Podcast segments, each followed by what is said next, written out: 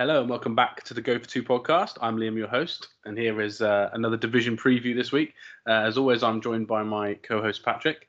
Patrick, mate, how you doing in the uh, sunny life up there up north? Yeah, I'm doing all right. Trying to keep as cool as possible, same as everyone else. But like we were just talking about off air, it's less than eight Sundays now till NFL season, so can't be that bad, can it? Yeah, I think eight Sundays yesterday. We were recording today on Monday, and it was I think eight Sundays from yesterday. So I can't wait now. That means we're like technically, doesn't that mean we're like nearly seven Thursdays away? yeah, basically, way. yeah, seven Thursdays this week, isn't it? Yeah. So yeah, I'm I'm dying for it now. It's going to be good. Uh, teams report to camp from the 23rd, I believe, of July. Um, so we'll start hearing all the camp news coming out, battling for positions, uh, veterans might get cut or traded in the next couple of weeks once free start once um, camp starts. So that's that's all good. Uh, plan for today, we're moving back over to the NFC. Obviously, the AFC South last week. We're doing the NFC South this week, um, which includes a very important piece of news that we completely forgot last week with the Baker Mayfield trade that Patrick reminded me just before we recorded. So uh, we'll talk about Baker a little bit and that trade when we come to talk about the Panthers.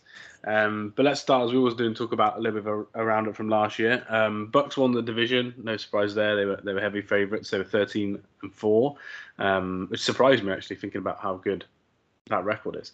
Uh, second was the Saints at nine and eight. Um, I can't believe the Saints managed to win nine games of all their QB issues. Uh, third was Falcons at seven and ten, and then the fourth was uh, fourth position was Panthers at five and twelve. Uh, looking back at the records, did any of them surprise you? Because I was completely shocked that the Falcons managed to win seven games when I looked at this. Yeah, yeah, you're kind of like. Um the Saints as well. You're kind of used to double digit wins, aren't you? Even though I know that the absolutely horrendous uh, injuries last year, but yeah, the Saints, the Falcons as well, the Panthers. Never forget that, mate. We was talking about them when they were three and zero, oh. it turns out that they've beaten the three three of the worst teams in football. That was it. The, the Panthers after week three were pretty much one of the top two kind of worst teams in football, weren't they? Yeah, I think after, after week six or seven, they won one game all season. That was it. Yeah, not good. Not good. No, good start for them. Defense was good, but yeah, like like you said, all because of the schedule, unfortunately. Um, yeah, surprising the Falcons won seven games. That's pretty impressive, really, with the, the, roster they've got and had. I know the roster was a little bit better last year than it is this year with QB, but it, that was surprising. Um, yeah, and the Saints just had so many QB and wide receiver issues, and I kind of forgot that Kamara missed so many games, but obviously Michael Thomas didn't play a single snap last season, did he? And uh, still not fully recovered this season yet. So uh, I think the whole time for this division was interesting. Um, in terms of the Bucs, I guess they had a good win against the Eagles in the playoffs, but uh, injuries throughout the season to Godwin, to the O line, kind of just all caught up with them at the end. And then against the Rams, they they couldn't get it done despite Tom Brady coming back really well in the second half. And there's that famous bit was it the Eagles game where the right tackle Wirfs got injured and then he came back he was injured and then he came back on and played again. Is it and it was kind of just like a summary of the whole season, being like, right, this team is just completely done now in terms of injuries. Yeah, for sure. I mean, that was a crazy second half, wasn't it, against the Rams? It felt like it was going to uh, going to happen until the Stafford to Kupp connection kind of killed the game. But yeah, interesting year really for the for the Bucs last year. Never felt like even though they won 13 games, it never felt like there was close to top gear, did it at all? No, especially on that defense. I thought the defense obviously was the main reason they beat the the Chiefs in Super Bowl. Was a good reason why they played so well against Green Bay as well in the NFC game. Um, and then this year, last year, sorry, just didn't quite get going for them on defense. I know they had loads of cornerback injuries. They signed Sherman, didn't they, at one point? Um, and yeah, I think it was just too much for them. Um, we'll see. We'll see how this season goes. Um, let's move on then to talk about the teams for this year. Uh, we'll start with that team, the Bucs. Uh, as we always do, we'll start with coaching changes. Um, this one's interesting because uh, Bowles is obviously uh, head coach now. Was the DC. Uh, I've read that he still will call plays. Um, so we'll see how, how involved he is in the defense. But um, kind of an easy move to move him up to head coach, but you lose Arians on offense. But however, everything you read is that Arians didn't have much to do with the offense at times, and it was very much a Tom Brady uh, Leftwich kind of masterpiece. So, what are your thoughts on, on that swap? Do you think that'll make any difference, or could it actually make, I guess, a positive difference maybe if uh, Brady and him didn't quite get on? Yeah, I think it's going to make a positive difference because it didn't seem uh, to be the most amicable of relationships, did it? No. So uh, I know he's an interesting character. Obviously, Bruce Arians. He's had a real crazy kind of uh, life with health wise as well, hasn't he? But yeah, yeah, I do think it's going to make a positive impact for the Buccaneers. Absolutely. I mean, Leftwich is kind of still there. He was head coach touted around, wasn't he, as well this summer? So it's yeah, I like I like Todd Bowles getting the second go around as well. I thought he was he was as far as the New York Jets goes, he was he was pretty good to be honest at the Jets. yeah, he was, and his defense, his play calls in this in the Super Bowl run were incredible. So I, do, I agree with you. He got quite a lot of interviews, didn't he? So I think he did deserve a he deserved a second run there.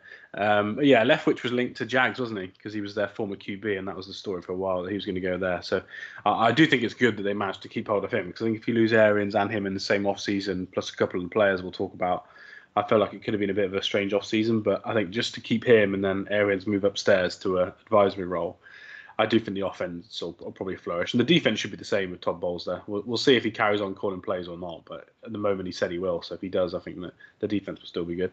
Um, in terms of uh, player acquisition, then, so um, free agency slash trades, obviously added Shaq Mason in that deal that no one could believe from the Patriots, cheapest deal ever.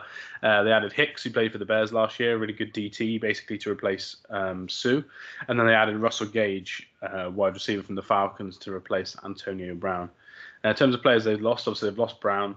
Uh, they've lost Gronk as well, who's now retired, um, Hall of Fame career. Uh, unfortunately, he's retired and allegedly says he's not going to come back, even if Tom Brady calls. Um, they've lost Alex Cappa, who went to the Bengals, Ronald Jones to the Chiefs. They lost Whitehead, the safety, who went, I think, to the Jets, and then OJ Howard was a sneaky signing for the for the Buffalo Bills at tight end. So quite a few changes. Um, draft picks wise, obviously they don't pick very they pick very low in the draft with how good they are. So they picked Logan Hall, who's like a DT DE hybrid. Uh, Rachaad White is a running back that I think is pretty good Tom Brady running back that they can uh, they can lean on this season. And then overall, um, they managed to re-sign a lot of their star players from from the, from the last couple of seasons. So it was a good good off season for them. Um, which player, I guess, acquisition we'll start off with. Um, which one do you think is going to make the most difference to their season, really, from that list? From that list, I'm going to go for Russell Gage. Because I, I, well, I should start by saying that Shaq Mason obviously is like the cream of the crop, but kind of when you that was seemed like a must after losing Cappa to the Bengals. So obviously that kind of just fits straight in there, doesn't it? But yeah, for me, Gage, um, really underrated wide receiver, and something I think that they just kind of needed that extra weapon. Obviously, they've got Evans and Godwin, but after that, it's kind of it is bitty that they've had like always had like Scotty Miller or like Tyler Johnson and Jaelon Darden did basically nothing in his rookie season, did he? No. Kind of, I would expect more after that because he was a decently high pick. If I remember, I think it was like a like a third rounder or. I yeah, I think he was a third rounder because he was. Yeah, yeah he obviously had the best, I think it was it punt or kick return stats as well. And that's kind of all he does for them, isn't it? It's just return kicks. Yeah, it is. Yeah, I do think Rachaad White as well will be uh, very important. Uh, catching a few passes out the backfield, obviously something that Fournette is is not great at, but I, I, just like I like the offense still. Um, yeah, it's good acquisitions. I think they balanced it out well because obviously they lost a couple of key people. Jordan Whitehead I really, really like. They lost him in free agency, but overall, I think they may just have found a balance to kind of keep the roster as talented. Yeah, I, I actually think Whitehead's probably the biggest loss out of all that group. Um, I yeah. know people will say Gronk, but he, he had flashes last year, but really not the same player anymore. And they didn't ask him to block as much. They put other tight ends into block just because they didn't want to tire him out. So I actually do agree with you. I think Whitehead is probably the biggest loss there. Um, and in terms of defensive line, adding Hall and Hicks, this team that's had a good defensive line for, for the last three, four seasons is only going to get better now. Their front is, is really, really good. Uh, in terms of schedule stuff, strength of schedule wise, they're the seventh easiest in the league, so that is a really, really nice schedule. Um, however, I did look at it, and their their first four games are very difficult. So they've got the Cowboys in week one, the Saints in week two, who obviously traditionally give Tom Brady problems, uh, the Packers in week three, and then the Chiefs in week four. That could be an 0 4 team or one and three team after four games for a team that's heavily favoured to win the division, which would be quite shocking. or four and zero. I can't, can't be four and zero. We got the game. Uh, we got the Chiefs game, mate. It's not gonna be four and zero. But yeah, I just can't see them winning all four of them games. If they do, No, we'll, we'll, if they do, we'll be like Super Bowl favourites, won't we? Immediately. Yeah, fe- feels like a two and two start there. To to be honest, I'm ready to make a pick on the first week's games all against the Cowboys. But yeah, it feels like it's. Uh, I think Buccaneers Packers are a really uh, interesting game to see kind of how the Packers shape up without Adams going on the road. So yeah, I mean, great schedule. There's, uh, kind of there's a 6 p.m. game against the Saints for us, and then Packers is the 9:25 game. The others are kind of uh, Sunday night football, aren't they? So yeah, they've got a lot of late games when you look at it. They've got Ravens as a late game, Saints second game's a late game, Cardinals is a late game. Um, but yeah, they end the season with a nice Panthers Falcons run. So I'm sure Tom Brady will get a little bit of uh, to to pad some stats there with some 400 yard passing games against against those two teams. Um, if we look at the um, the roster as a whole, we'll go de- defense first because I know we spoke a little bit about the offense. Um, is this going to have an argument for one of the best defenses in the league? Because I think on paper, without injuries, it, has, but obviously there's a, quite a few injury-prone players in, in, roster, unfortunately for them. yeah, of course it is. You have to put it up there. That's kind of the where the Super Bowl run came from, isn't it? Two years ago. I mean, the, the you just go down the depth chart. I mean, it's quite ridiculous, really. They've still got kind of they've got Gholston, Vita Vea, Akiem Hicks is there. Tryon from last year, he was kind of kind of went under the radar, didn't he? Their first round pick from last year, but I quite liked um, what I saw from him. And obviously the linebacker corps is still there: Devin White, Lavonte David, Shaq Barrett. It's a, it's a great up and down. It is probably the best starting defense that you can get. Now after that, if you get some injuries, I It's a think bit the thin, isn't it? I think the secondary is okay. Obviously, got got Keanu Neal, Logan Ryan, kind of backing up in um, in the secondary, but at corner, obviously, it was there's not a lot as there was not last year, so that could be issues. It's all about staying healthy. And if the defense stays healthy, I'm expecting NFC Championship minimum, right, for this team. Yeah, uh, yeah, I agree. I think that's that's how good the team is. But I know they lost um, JPP and Suh, but they were really poor down the end of the season. So I think when you got a starting, if, if you're going to rush five, for example, they're probably going to rush on like a third down. They're going to rush Barrett, Shoyinka, Hicks, Vita Vea, and then probably Logan Hall or, or William Gholston. That is just an elite group, isn't it? That can stop the run. But to be honest, and more importantly, they can stop the run whenever they want. It's the best defensive line stopping the run in the entire NFL. Um, and I just think on third down with those five rushing, which we know Todd Bowles likes to do, he's going to rush five quite a lot. Um, I just think that they're going to be pretty. They're going to be pretty good. But like you said, injuries is, is the worry. Um, I actually quite like the Neal and Logan signings, like you said, a good experience, and they can both kind of play corner safety hybrid, can't they? So they can mix in. Um, and we'll have to see if someone like Zyon McCollum is any good, who they drafted in, in, in this year's draft. Um, going to the offense then. Uh, what about the wide receivers? Godwin's probably not going to play till November, December. Um, I didn't realize how many snaps and touches Antonio Brown had in the first 10 games. It was crazy. He was basically their wide receiver one for the first 10 games of the season. Is there any sort of worry there that you, you're going to be down to two guys and then tight ends that are more known for blocking? It's not a massive worry because I think the Bucs are going to win enough games to get through to the end of the season to win the division.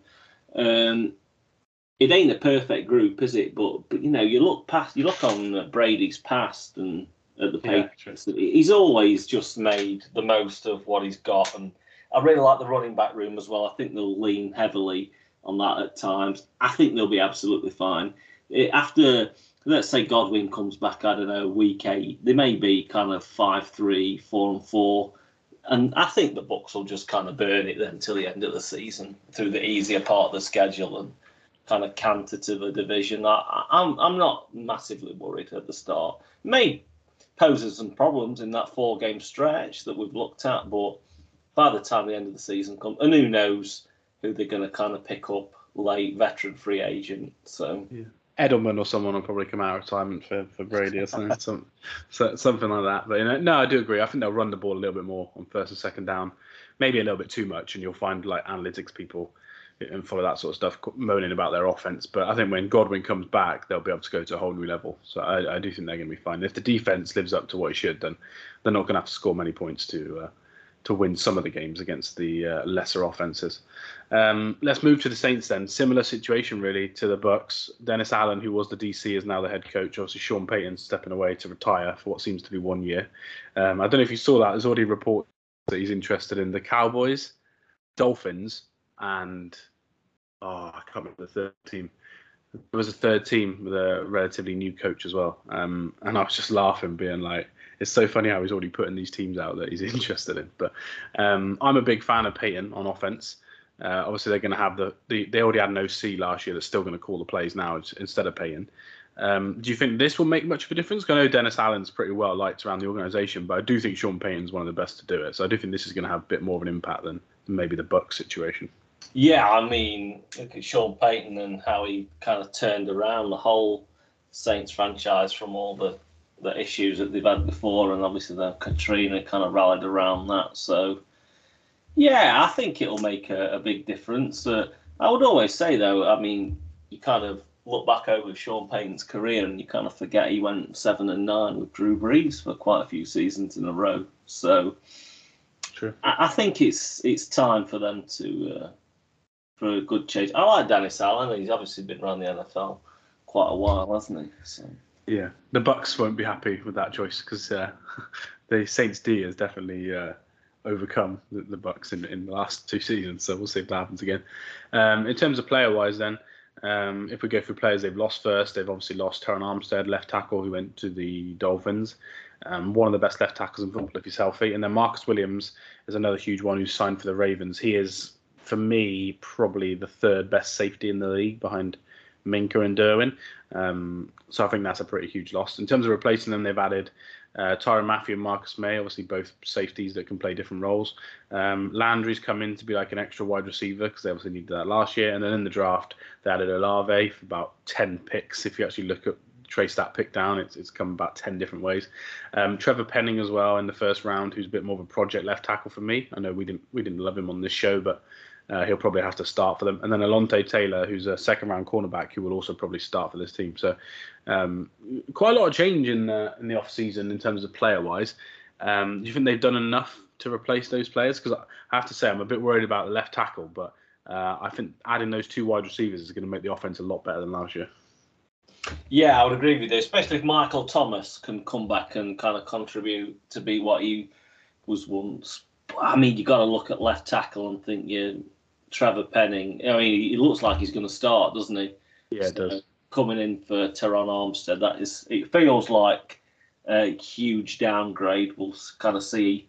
What probably one of the more interesting NFC stories during training camp, really, to see how he gets on. But I think they've done enough overall. I think losing um, Marcus Williams, he was one of my favourite uh, yeah. agents this year. I don't know why I just kind of love safeties, but and and they've replaced him with names, right? So Tyrann Mathieu is he kind of dropping down now? Obviously, Marcus Williams only 26 years old. Mathieu's just kind of hit 30, and Marcus Maye's just about to turn 30 years old. All right, Maye, I think he's gone under the radar because he was at the Jets. We're doing a real yeah. back downturn the Jets actually, so you don't kind of hear about him that much. He's a good player, but uh, I don't know whether they just had a little kind of downgrade overall there, maybe in performance. But you go through the defense and it's still very good, isn't it, on the back end? Yeah. Obviously, they've got Lattimore and Gardner Johnson at cornerback. So, yeah, Daniel Sorensen, your old mate from the Chiefs, that was a see how he gets on in the backup row. Well, the problem is Tyrann Mathieu tried to get away from Dan Sorensen, and now he can't escape him. So uh, I feel sorry for Tyrann having to go through that. Um, Tyrann hasn't announced what number he's wearing yet, and I'm just desperate for him to uh, to buy number seven off Taysom Hill to wear number seven like he did in LSU. But I didn't. Oh yes, I've just noticed on this depth chart here he's double zeros at the minute, so he's not. Um, he hasn't decided. Apparently, he's leaning towards five, but apparently Andy Dalton's now got number five. I so think I think, number five. You can't have that. I think he's running out of options here. Um, Jarvis Landry is probably going to actually wear double zero as well, from what I've read. So he oh, can't actually wear double zero either. So um, yeah, we'll see what Tyrann does. But I think that was a good signing. Um, definitely not very good last year for the Chiefs, but contract year, and there was obviously a lot of issues with the fact that Chiefs didn't offer him a deal in the off season like he wanted to. Um, Marcus Maye had a lot of injuries and a big contract with the Jets, like you said. So I'm a bit I'm concerned to, to see how good that safety unit could be.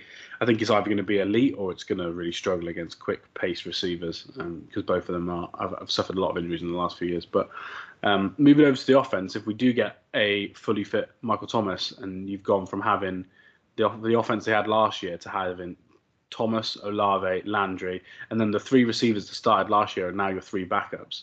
I think that's a very, very deep unit. And if you take Trevor Penning out of it, the offensive line for me is still really, really good. Um, so I think that's still a strength, even if the left tackle is a bit of an issue. But uh, I guess the main position on everyone's mind is quarterback. Jameis Winston coming back from the ACL. Um, he's throwing again now. There's loads of motivational videos of him with the guys uh, on Twitter, as always. Um, how confident are you in Jameis being good enough to to potentially help them win the division? I, I know we think the Bucs are going to win it, but can they challenge? Can they challenge the division at least with, with him at quarterback, or do they should they have done something else there? No, I I think they can. I think they can challenge uh, for the division will within there. Uh, I just think the strength of the roster and the kind of the wide receiver room that you just read out is is enough for for them to be kind of up there in the 10, 11 wins scenarios. But a lot of it's going to come down to left tackle, isn't it? And if he's kind of if he's a little bit leaky early in the season, that could uh, lead to Jameis maybe releasing the ball quicker than he wants to. And we know how many interceptions he has thrown before within the division as well. So. Yeah, it's a really interesting team. This this is one of the teams that I was most looking forward to talking about because I feel like it's there's still a little bit of a kind of an unknown with without Payton being there and still with without Drew Brees, but they've got so much talent, haven't they? That if it all comes together, then yeah, they could win the division. Yeah, they have got a lot of talent. If you just look at some of the names that aren't starting for them, that, that you that you, do you I mean that you have heard of, like Payton Turner was a draft pick in what second round maybe, I think second roundish. Um, you've got Alontae Taylor, who's another second round pick, not starting for them. You've got Bradley Roby out of Houston, who was a starter there, that's not starting for them. Uh, and then obviously in terms of backups, you're going to have like Cesar Ruiz, who might might start, might be backup. You're going to have the three receivers from last year, like I said, that are now going to be backups. You can have Mark Ingram as a backup running back, Andy Dalton's backup QB. There's a lot of names in there across this whole roster. Um, yeah, there is. Yeah, he's deeper than I remember. Kind of when you get it down on paper and have a look at it. By the way, it should be um, it should be deep with how uh, how much money they've spent the last few years. uh, that is for sure. Um, and by the way, I like the flex of Dennis Allen, who was the DC last year. He he he obviously thought he was so good at DC that he's hired two to replace him. So he's got a jo- he's got a joint pair of Ryan Nielsen and Kris um, Richard rather than just one. So I like the fact that he flexed on that and was just like, right, I'm so good, I'm going to get two two to replace me. Uh, in terms of their strength of schedule, they're similar to the Bucs, nine in the league, um, so a relatively easy one. Um, it's slightly harder than the Bucs just because of travel, and, and the Bucs do have like a nice mid range. But uh, if we look at the start of the season, though, this is where I want to talk about because it's very opposite to the Bucs. They obviously do play each other in week two, but the Saints also play the Falcons in week one, the Panthers in week three. So three divisional games off the bounce, which is, must be unheard of for me. Three at the start is, is crazy. And then you have the Vikings followed by the Seahawks. So they could win. Do you know what I mean? They could be three and two, four and one in their first five games and have a real positive start into the division before the games do get a little bit trickier in the middle section. But um, what what are your kind of opinions on that? Do you think we could be sat here four weeks into the season with the, the rumours around the league being the Saints are going to win the division, but really it could just be a schedule win? Yeah, no, I completely agree with you. And also, if you look, obviously, week four in London against the Vikings, there's no bye this year after it. But then the game the week after is Seahawks in New Orleans. That is absolutely perfect scheduling to kind of be four and one if you can beat the Vikings. Or you never know. I mean, they've beaten the Bucs, haven't they, quite handily in the regular season the last two years. So yeah, you could be looking at a team that's kind of got a lot of hype around them after week five. So it's yeah, it's it's looking good for the Bucs. Obviously, it gets the the it's it stiffens up later later in the season, like a run of like the Raiders, Cardinals, Bengals, Steelers, but Rams. But you know, you get to five and zero, oh, you, you've just and the Bucs maybe are sitting at two and two, two and three, three and two. You you've got that lead, haven't you, to kind of protect and see how it goes along. Yeah, I think the the Saints are for sure going to be kind of within a battle for the division late into the season.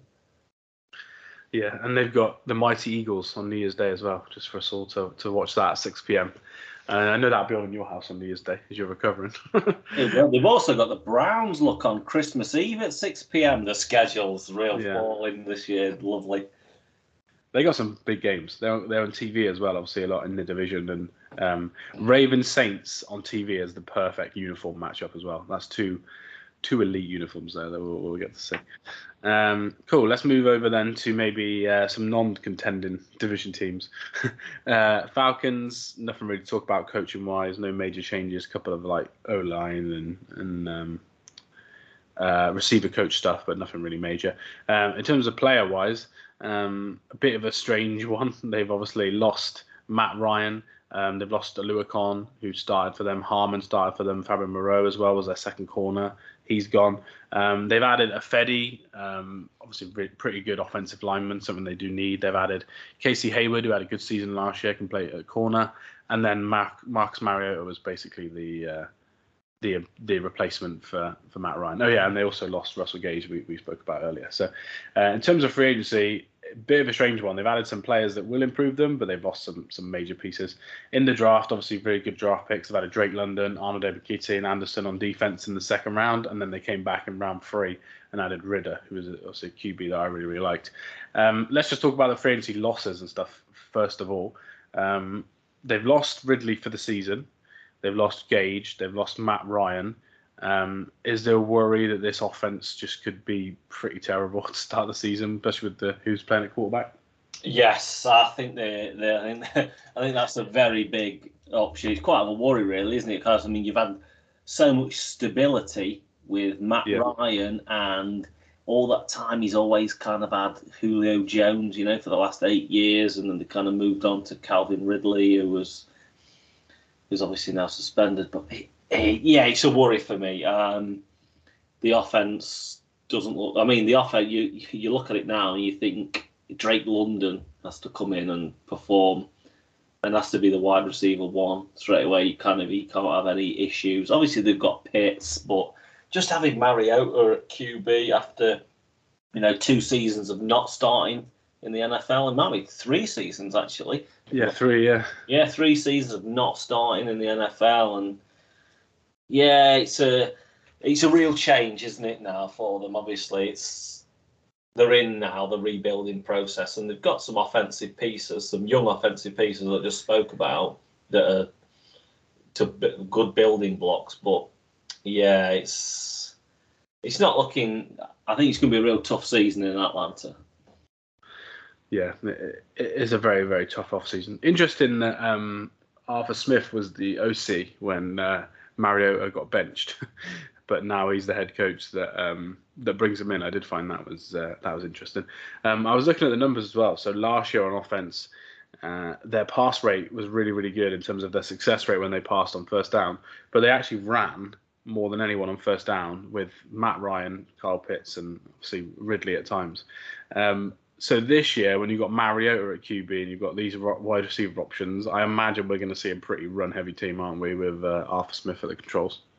Yeah, I would imagine so. Uh, I'm expecting kind of um, obviously Patterson will get a lot of touches. It was kind of went under the radar. He kind of had a renaissance season last season, didn't he, in in Atlanta? But I'd expect Damien Williams and kind of Tyler Allgeier to get a, quite a lot of touches early in the season, just as they get going with Mariota. Yeah, it's going to be really interesting. I think there's a lot of pressure on Mariota, really, because with Desmond Ridder, kind of not, he is a little bit similar to Mariota in a way, but he kind of feels a little bit more. Maybe he's got a, a little bit of a better arm than Mariota. It's going to be interesting actually to see because I'm not expecting the Falcons to win an incredible amount of games to begin the season. So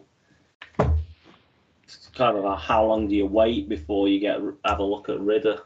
Because yeah. you know Mariota, I mean, he ain't a long term guy, is he? At this stage no. of his career.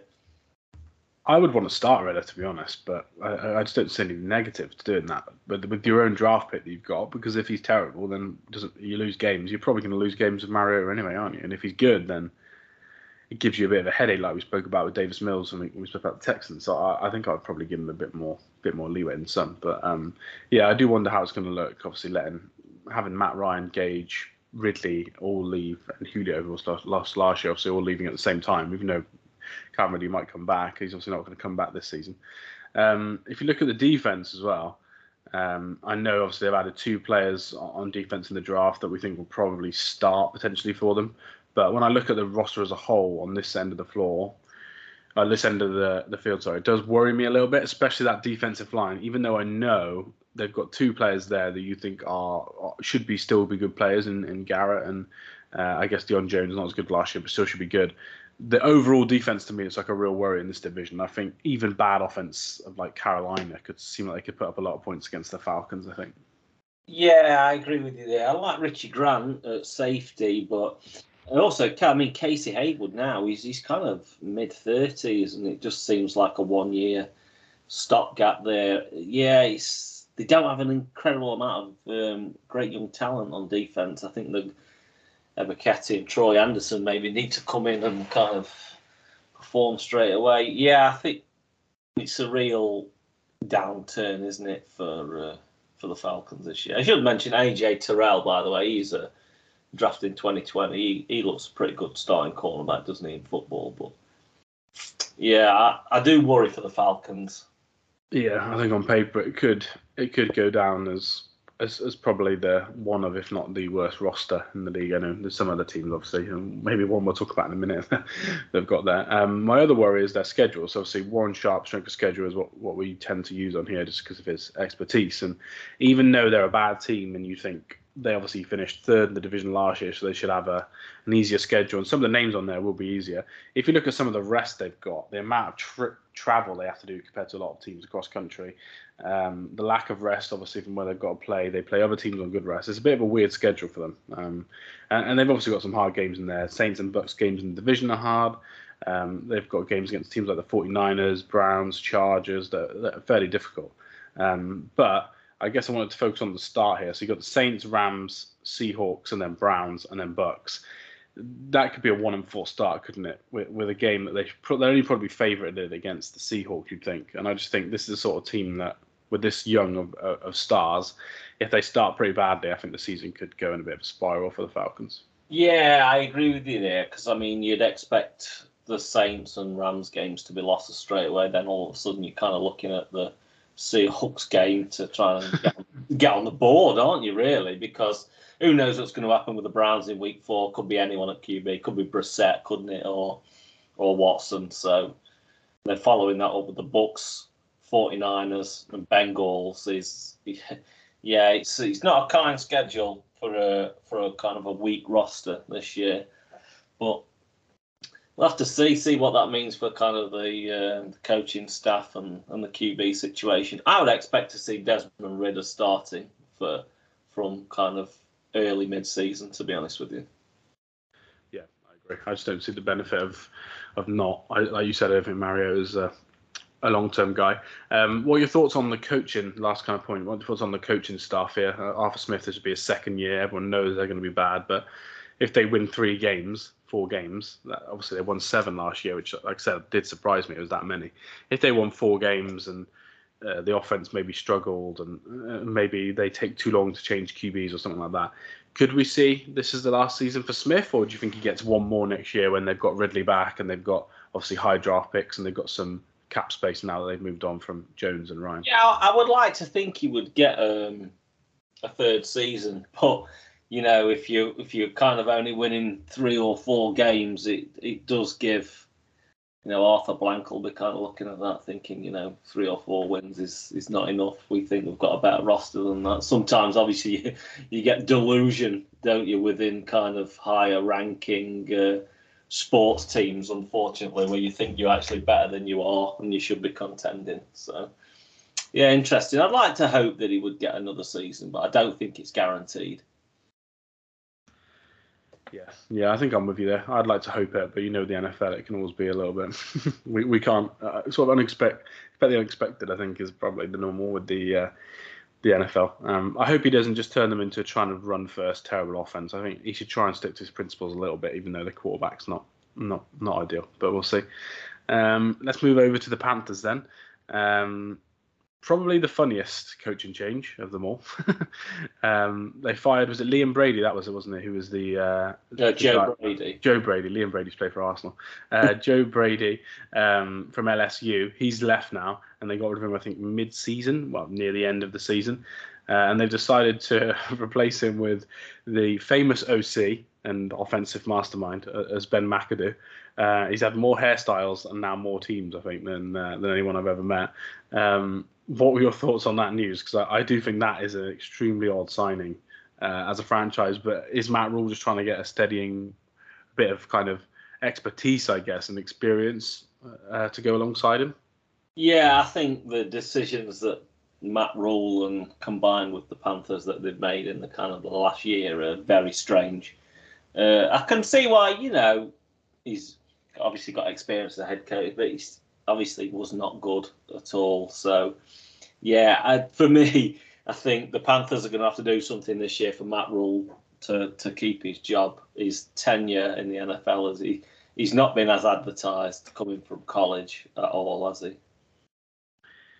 No, no, and I, I don't know who's calling the shots really. Like we said with the um, front office and and him being the head coach, and he did demand quite a lot of control just because of his background from college football. So I'll be interested to know who has got final say on certain stuff, but um, it doesn't look good at the moment for, for either side. And I do think we could be coming to a point of complete restart after this year, especially with who the owner is.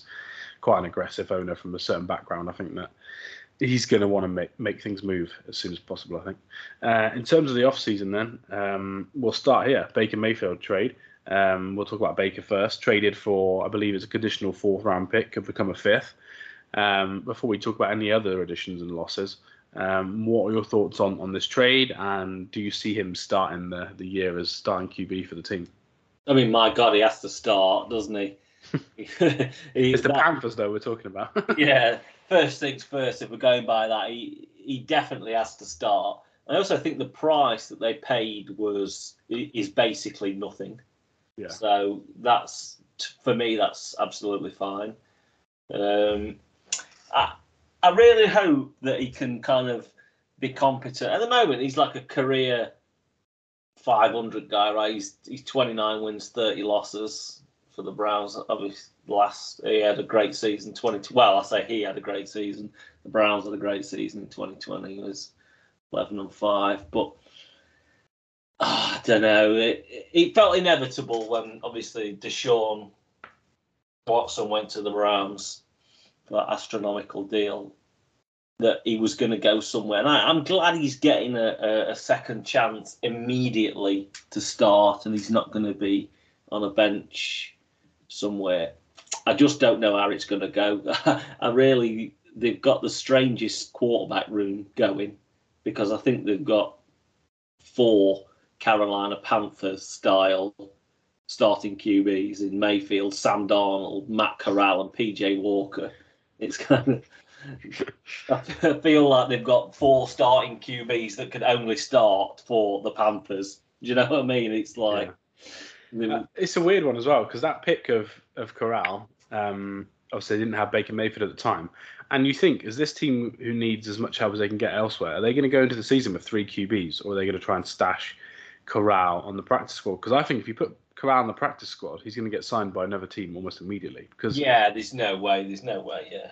Yeah, he's got that pedigree. So I do wonder what they do. Do they cut Darnold? Do they go with three QBs? But yeah, I don't think PJ Walker's going to be long for the roster. I think that one might, uh, the ship might have sailed on that one. But um, yeah, no, I agree with you. I think he did play well, Baker, that season they got in the playoffs. I don't think he's as great as what some Browns fans thought he was, but I actually do think he was good and easily, you know, in that Derek Carr sort of level tier of quarterback, the way he played. But then unfortunately, uh, the year after, not just injuries, but his pocket presence when they had some O line injuries and he wasn't quite as clean. Um, his decision making just became pretty poor, and you could just tell that the offense is built around him. He's not making the offense thrive. Do you know I mean? The offense has to make him thrive, which I do think is his worry. But um, Baker Mayfield uh, uh in Carolina, they'll run a similar offense as well with McAdoo. They're, they're going to run him on boots and stuff and get him moving around and not asked to read the defense for too long. So he could do well. I hope he does well. After everything that happened to the Browns, even though I wasn't his biggest fan before then, I do think he deserves it and it would be nice to see him. Um, we'll talk about schedule in a bit, but week one's looking uh, looking pretty tasty. Uh, in terms of the rest of the off season, um, they added uh, Corbett, also Corbett as well. They added Xavier Woods. They added Matt Ioannidis, who's a good DT. Um, Johnny Hekker, which I didn't realise till Patrick updated the doc, he'd signed he'd signed for them, uh, the former Rams punter, who's probably the best punter ever at throwing a ball. Uh, and then they added Bozeman, who can start at centre, a position that they've needed for a while. Uh, in the, the draft, obviously, they added Ekwonu at sixth overall. He'll start for them immediately at left tackle, or maybe, yeah, it should be left tackle, we'll see. Uh, and then Matt Corral, we spoke about earlier, was picked 94. And in terms of losses, um, Stephon Gilmore was one that I think is a good player they've lost, but he didn't really play much of them last year. Um, Reddick's gone to the Eagles.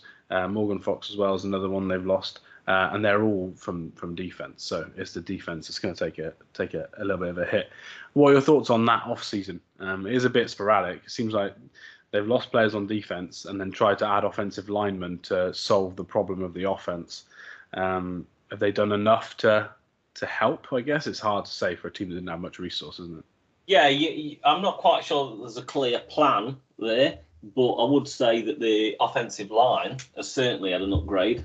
I, I quite like Bozeman the centre, but obviously Austin Corbett coming from the Rams, pretty well paid. So they've upgraded that. They've obviously got Taylor Moton right uh, right tackle. They've got the obviously Ekwonu, the first round pick at uh, left tackle. I, I really think that that's an improved line there. So that should help. That number one should help kind of Mayfield. I always feel like um, Baker needs kind of like a, a, safety blanket. So if McCaffrey, I mean, it's an if in it because he's been so injury prone the last two, three seasons. But if he can kind of stay healthy and play maybe 14, 15 games, looking at this offense, it was better than I thought it was going to be.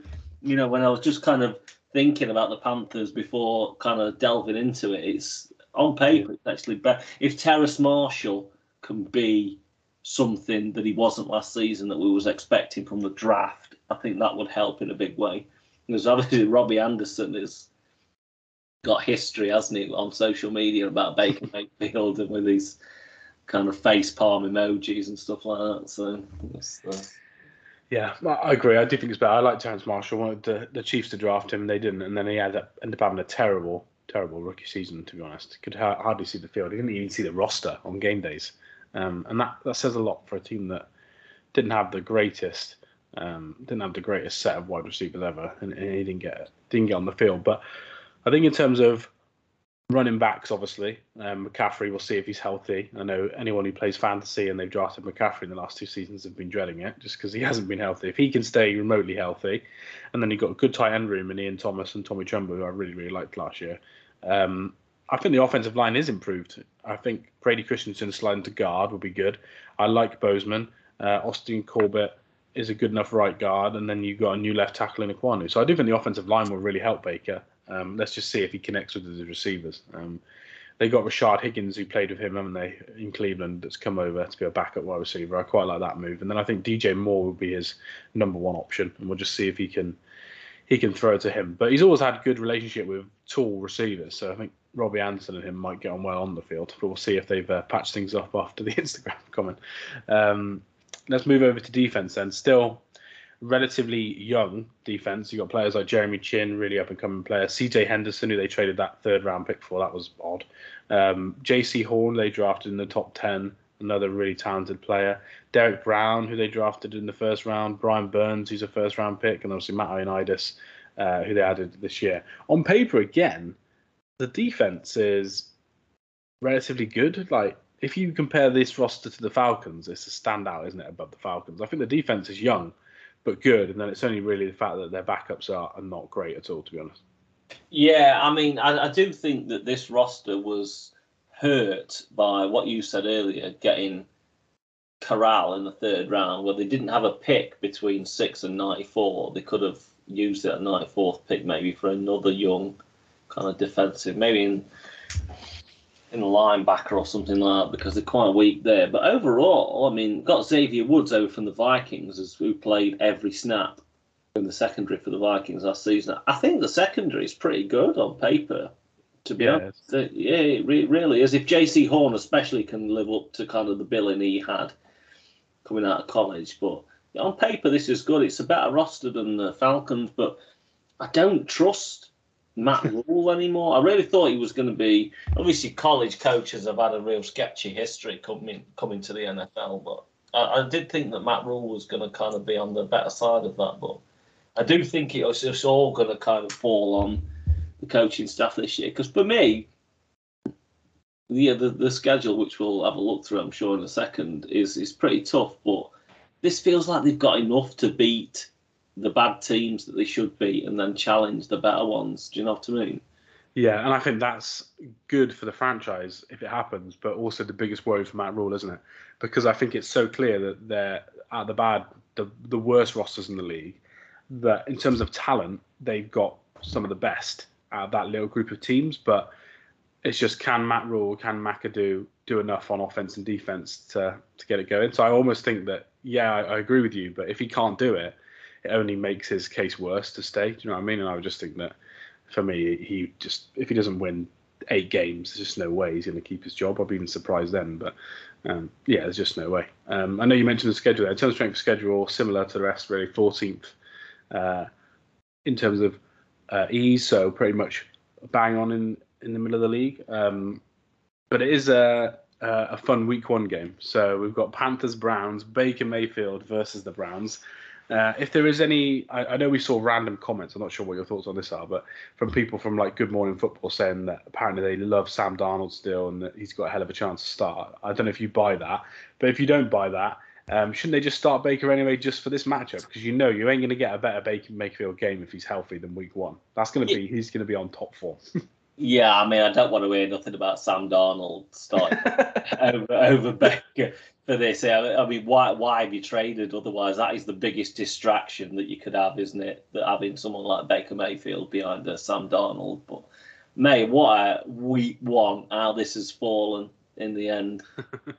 it's uh, obviously there's both me and you don't want Deshaun Watson to play, do we? But I mean, what a story if he if he if the story becomes even more if he does play, and it's not just Baker versus the Browns, but well, I actually put a, um, a, tweet out yesterday saying, "What do we think that the 6 p.m. Sky game is going to be?" And quite a few people said Panthers Browns. I just think there's no chance of that even though the, the storyline is so big. They're definitely going to be keeping an eye on this game.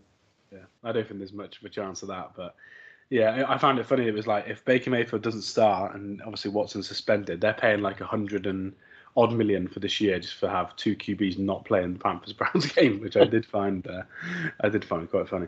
Um, but no, I don't think it'll be on on TV. Um, obviously, we got Russell Wilson in, in Denver as well in Week One, so uh, the whole schedule is great. It's one of the best Week One schedules in terms of narratives you'll see. And if anyone who's followed Baker Mayfield's career, when he's played teams he hates, he's quite funny. He's done certain antics that have got him fined at college. Uh, I'll let you Google the video of what he did, but it was quite funny. Um, he had that line, didn't he, when um, who was it that left to go to the Jets? Was it uh, was it Freddie Kitchens at the Giants? Someone where they scored a touchdown, didn't it? And he basically started screaming on the sideline of them, where an ex-Browns coach.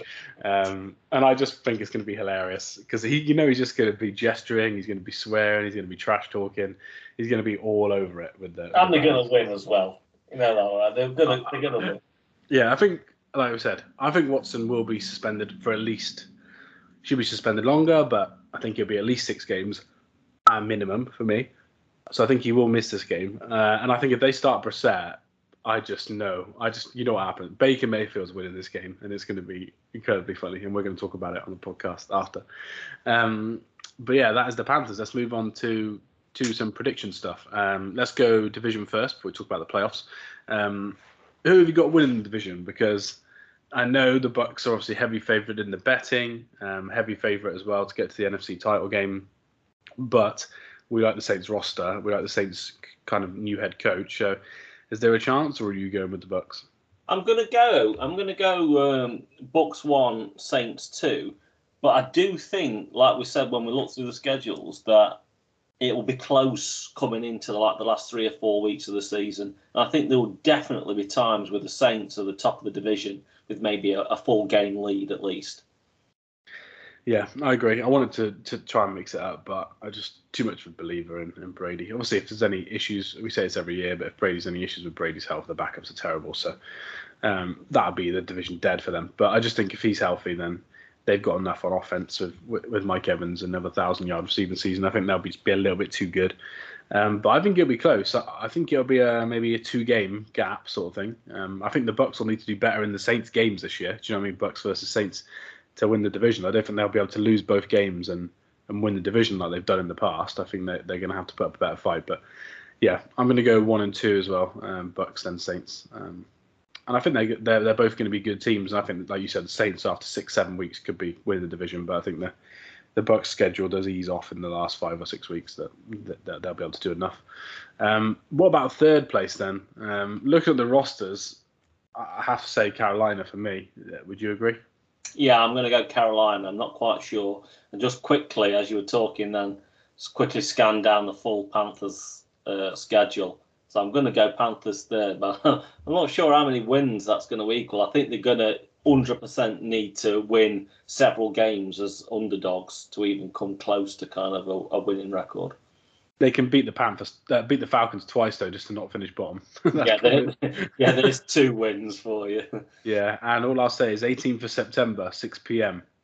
Giants versus Panthers, the McAdoo revenge game. That's, that's, that's what we've got there. The that's McAdoo. definitely not going to be on Sky, by the way. At 6 p.m.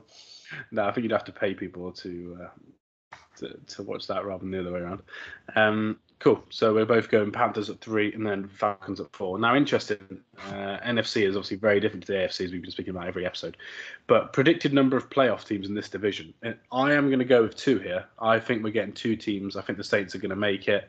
Maybe we're going to lose one from the the West potentially to fit this in. Um, we'll see. But I think the Saints are going to win at least nine games again, but I think more likely 10, 10 games. And I think 10 games will be enough in the NFC to get in the playoffs. I think them and the Vikings are, are probably going to sneak in. Um, what are your thoughts? Think just the Bucks, or are we going to get two potentially? No, I think we're going to get two potentially because obviously now it's stretched to seven. You you really should just get one division that supplies their winners and the rest can kind of share it out. So I do expect one less from the West this year. I think a certain team, when it comes in a few weeks' time, whenever that episode is, we'll talk about that. But I definitely think one of them's going to drop off there, and the North should add a team in this season. So, yeah, I, am going to go too. I like the Saints to make the playoffs. I like that roster. Yeah, I love it. I love it. It probably won't be a home game just because how it's going to fall, obviously, with the Bucs win division here. But any Saints game in the playoffs is fun. But if they manage to somehow get a home game at any point in the playoffs, uh, those atmospheres are crazy for us to watch on TV, aren't they? So I'd love to see that happen again. But um, we'll see. I always like the Saints just because I love their uniforms. You know what I mean? And their fans and their stadium and their obviously previously their head coach. I've always liked them all. So I think I've always liked them more than a lot of NFC teams. But um, yeah, the roster is pretty good, pretty good this year. So two teams. Um, nice, cool, and that is the uh, that is the NFC South. Um, next episode, then um, we've got written down a certain way, but I'm going to ask Patrick live. Uh, we're supposed to do the AFC North next week. However, until the Watson news comes out, are we better off doing the booking in the AFC West and then doing the North last until unless we get Watson news because it probably won't make sense to talk about uh, the Browns until we know what's going on there, right? Yeah, that makes sense to leave that to last, and that should be only a few weeks before the season, shouldn't it? Yeah, cool. We'll talk about the best two divisions then in the next two weeks: AFC West and NFC West. Then um, remember to go follow us at Go for Two Pod, two being the number two. Um, go follow Patrick at, at Mugs NFL. Uh, I know you can get all your uh, your NFL gear for the season. You can get a Baker Mayfield Panthers t-shirt if you want and wear it just when he beats the Browns. We can all wear one together. And, uh, yeah, uh, let's go. I don't get any Panthers orders, you know. I'd love a Baker Mayfield. it does not surprise me that you don't get many Panthers orders. um, maybe I'll buy my friend Josh, who's a Browns fan, a nice Baker Mayfield t-shirt um, with the Panthers logo on. We'll, talk about that off air, but we'll see. Uh, but yeah, thanks again for listening, guys. We'll be back either the end of this week or, or starting next for, for the AFC West. Cheers. We'll speak to you soon. Yeah, I'll speak to you soon.